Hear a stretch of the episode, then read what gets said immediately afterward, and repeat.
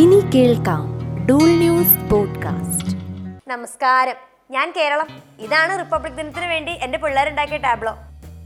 ആ വന്നാട്ടെ, നിങ്ങളെ കാത്തിരിക്കുകയായിരുന്നു. ഇതാണല്ലേ ടാബ്ലോ? വാഹ്, മനോഹരം. ബൈ ദ ബൈ, ഈ ഇരിക്കുന്ന ഗുരുജി ആരാ? ഹിന്ദുരാഷ്ട്രത്തിന് വേണ്ടി പ്രയത്നിച്ച ഏതെങ്കിലും സ്വാമി ആയിരിക്കും അല്ലേ? അയ്യോ അല്ല, ഇത് ശ്രീനാരായണ ഗുരു, കേരള ചരിത്രത്തിലെ മഹാനായ ജാതിവിരുദ്ധ പോരാളിയും നവോത്ഥാന നായകനുമാണ്. കേട്ടിട്ടില്ലേ ഈഴവ ശിവനെ പ്രതിഷ്ഠിച്ച കഥ? ഓ, അപ്പൊ സ്വാമിജി അല്ല, ഗെറ്റപ്പ് മാത്രമേ ഉള്ളൂ അല്ലേ? ഇതൊന്നും പറ്റില്ല, ഇത് മാറ്റി ശങ്കരാചാര്യരുടെ പ്രതിമ വെച്ചോണ്ട് വാ. അല്ലേ, ജാതിവിരുദ്ധ പോരാളിയാണത്രേ. ഇതിന്റെ കൂടെ തമിഴ്നാട് വന്നിട്ടില്ലേ, അവനിനി ആരെയാണ് അവ കൊണ്ടുവന്നേക്കണം? ഞങ്ങൾ സ്വാതന്ത്ര്യ സമരത്തിന് തമിഴ്നാട്ടിൽ നിന്നുണ്ടായ സംഭാവനകളെ കുറിച്ചാണ് ടാബ്ലോ. അയ്യോ ബബ്ബ, നിങ്ങൾക്കൊക്കെ നാണമുണ്ടോ ഇതും കൊണ്ടുതന്നെ മുന്നിൽ വരാൻ? ഇപ്പൊ കണ്ടോ ടാബ്ലോ അങ്ങനെ ഇരിക്കണമെന്ന്. ഉത്തർപ്രദേശേ മോനെ, കാണിച്ചു കൊടു.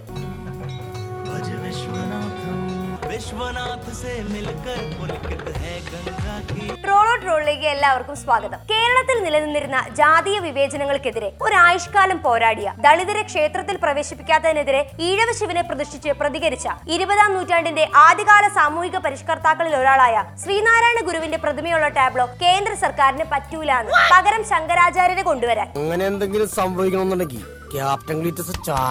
സി പി ഐ എം പറയുന്നത് പോലെ ഇന്ത്യയിൽ ബ്രാഹ്മണ ക്രമം പുനഃസ്ഥാപിച്ച AD 7-ാം നൂറ്റാണ്ടിലെ ഒരു മതവിശ്വാസി എങ്ങനെയാണ് ശ്രീനാരായണ ഗുരുവിനേക്കാൾ പ്രസക്തമാകുന്നത് എന്നത് ഭരണ സംവിധാനത്തിന്റെ ഹിന്ദുത്വ വീക്ഷണത്തിലൂടെ മാത്രമേ വിശദീകരിക്കാനാവൂ. സംഘപരിവാർ വാട്സ്ആപ്പ് യൂണിവേഴ്സിറ്റിയിലെ വിദഗ്ധർ പറയുന്നതനുസരിച്ച് പ്രതിമയ്ക്ക് ശ്രീനാരായണ ഗുരുവിന്റെ രൂപസാദൃശ്യം ഇല്ലാത്തതുകൊണ്ടാണ് കേന്ദ്രം തള്ളിയത്. ഇടതുമുന്നണി ഭരിക്കുന്ന കേരളത്തിന്റെയും DMK നേതൃത്വം നൽകുന്ന തമിഴ്നാടിന്റെയും തൃണമൂൽ കോൺഗ്രസ് ഭരിക്കുന്ന ബംഗാളിന്റെയും റിപ്പബ്ലിക് ദിന ടാബ്ലോകൾ കേന്ദ്രം ഒഴിവാക്കിയിരുന്നു. ചോദിച്ചപ്പോൾ പറയാണ് നിലവാരം പോരാന്ന്. പക്ഷെ കേന്ദ്രത്തിന് മികച്ച നിലവാരമുള്ളത് എന്ന് തോന്നിയ 4 ടാബ്ലോകൾ ഇപ്പോൾ എല്ലാവരും കൂടെ എയറിൽ കയറ്റിയിട്ടുണ്ട്.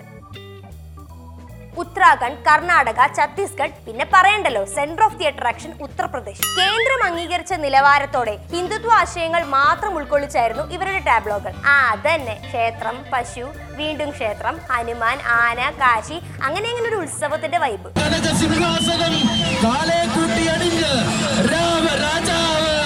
ഇതൊക്കെ വെച്ച് നോക്കുമ്പോ എന്തായാലും ശ്രീനാരായണ ഗുരുവിനെ ഈ കലാപരിപാടികളുടെ ഇടയിൽ കൊണ്ടുചെന്ന് വെക്കാൻ ഇത് നന്നായെന്ന് തോന്നുന്നു. അത് മാത്രമല്ല, ബിർസാ അടക്കമുള്ള ടാബ്ലോകൾക്ക് നിലവാര തകർച്ചയുടെ പേരും പറഞ്ഞ് കേന്ദ്രം അനുമതി നിഷേധിച്ചിട്ടുണ്ട്. തമിഴ്നാട്ടിൽ ദേശീയ പോരാട്ടത്തെ ഓർമ്മിപ്പിക്കുന്ന തീമും ബംഗാളിൽ നേതാജി സുഭാഷ് ചന്ദ്രബോസിന്റെ തീമിൽ തീർത്ത ടാബ്ലോയും കേന്ദ്ര സർക്കാർ ഭംഗി പോരാ എന്ന് പറഞ്ഞ് മാറ്റിവെച്ചു. വെറുതെ ഒന്നല്ല, ഈ പറഞ്ഞ ടാബ്ലോകളെല്ലാം തന്നെ സവർണ ഹൈന്ദവ വർഗീയ രാഷ്ട്രീയത്തിനെതിരെയുള്ള ചരിത്രം ഓർമ്മിപ്പിക്കുന്നതായിരുന്നു. പെരിയാറും സുബ്രഹ്മണ്യ ഭാരതിയും ബെല്ലൂർ ലേഖയും വീരപാണ്ഡ്യ കട്ടബൊമ്മനും റാണി വേലു നാച്ചിയാറും അവരുടെ സൈന്യാധിപ കുയിലിയും ഒക്കെ ായിരുന്നു തമിഴ്നാടിന്റെ ടാബ്ലോ. 1806-ലെ വെല്ലൂർ വിപ്ലവമായിരുന്നു പ്രധാന പ്ലോട്ട്. അതായത് 1857-ലെ ഇന്ത്യൻ കലാപത്തിന് 6 നൂറ്റാണ്ട് മുൻപേ ഈസ്റ്റ് ഇന്ത്യ കമ്പനിക്കെതിരെ ഇന്ത്യയിൽ വലിയ രീതിയിലുള്ള പ്രതികരണവും അക്രമ കലാപവും ഉണ്ടായിരുന്നു. അതുപോലെ തന്നെ ടാബ്ലോയിൽ ഉണ്ടായിരുന്ന മറ്റൊരു പ്രധാനപ്പെട്ട ആളായിരുന്നു VO ചിദംബരം. 1906-ൽ ഇന്ത്യൻ സ്വാതന്ത്ര്യ സമരകാലത്ത് ബ്രിട്ടീഷുകാരോട് മത്സരിക്കുന്നതിനായി സ്വദേശി സ്റ്റീം നാവിഗേഷൻ കമ്പനി സ്ഥാപിച്ച സ്വാതന്ത്ര്യ സമര സേനാനിയാണ് VO ചിദംബരം. സത്യം പറഞ്ഞ ഈ ടാബ്ലോ കണ്ടപ്പോ ആരാണ് VO ചിദംബരം, ഏതെങ്കിലും ബിസിനസ്സുകാരനാണോ എന്ന് വിദഗ്ധ സമിതിയിലെ ഒരു അംഗം ചോദിച്ചതായും പിന്നീട് അത് തള്ളിയതായും തമിഴ്നാട് ഇൻഫർമേഷൻ ഡിപ്പാർട്ട്മെന്റിന്റെ വൃത്തങ്ങൾ പറയുന്നുണ്ട്. ഓ, പറഞ്ഞിട്ട് കാര്യമില്ലെന്നേ, ഇക്കാലത്ത് എഡ്യൂക്കേഷൻ മിനിസ്ട്രിയുടെ ടാബ്ലോ കണ്ടില്ലേ, കാവ്യെടുത്ത സാമൂജിയൊക്കെ ആയിട്ട് നല്ല പൈതൃകം നടത്തുന്ന പോലെ ഒരു ഐറ്റം. ആ അതിന്റെ കുറവാ, ഇല്ലെങ്കിൽ ഇമാതിരി ചോദ്യം ചോദിക്കില്ലായിരുന്നു.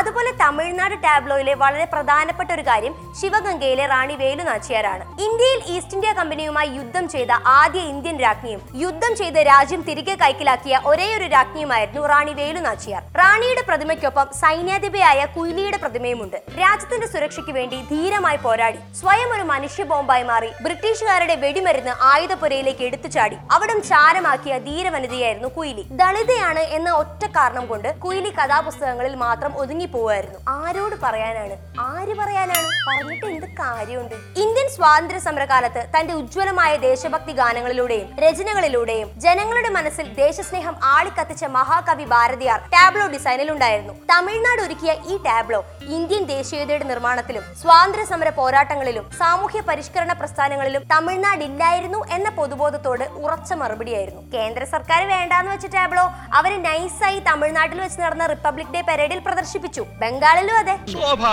ആരും കാണരുതെന്ന് കരുതിയ ഈ ടാബ്ലോകളാണ് സത്യത്തിൽ എല്ലാവരും ചർച്ച ചെയ്തത്. ദളിതരോടുള്ള കേന്ദ്ര സർക്കാരിന്റെ എക്കാലത്തെയും വിദ്വേഷം തന്നെയാണ് നേതാജിയെയും പെരിയാറിനെയും നാരായണ ഗുരുവിനെയും ഒക്കെ വേണ്ടെന്ന് വെക്കുന്നതിലൂടെ തെളിഞ്ഞു കാണുന്നത്. ഇത്തരത്തിൽ രാജ്യത്തിന്റെ ഐക്യവും അഖണ്ഡതയും ഉയർത്തിപ്പിടിക്കുന്ന റിപ്പബ്ലിക് ദിനത്തിൽ പോലും BJP അവരുടെ തനി സ്വഭാവം കാട്ടി ചീപ്പാവുന്നുണ്ട്. അല്ല, അതൊരു പുതിയ കാര്യമല്ലല്ലോ. അപ്പൊ കേന്ദ്ര സർക്കാർ നിലവാരം പോരാ എന്ന് പറഞ്ഞ് തള്ളിക്കളഞ്ഞ പ്ലോട്ടുകളെ കുറിച്ചുള്ള നിങ്ങളുടെ അഭിപ്രായങ്ങൾ എന്താണെന്ന് കമന്റ് ബോക്സിൽ രേഖപ്പെടുത്താൻ മറക്കരുത്. ഈ എപ്പിസോഡ് നിങ്ങൾക്ക് ഇഷ്ടപ്പെട്ടെങ്കിൽ തീർച്ചയായും ലൈക്ക്, ഷെയർ ആൻഡ് സബ്സ്ക്രൈബ്. എങ്കിൽ അടുത്ത എപ്പിസോഡിൽ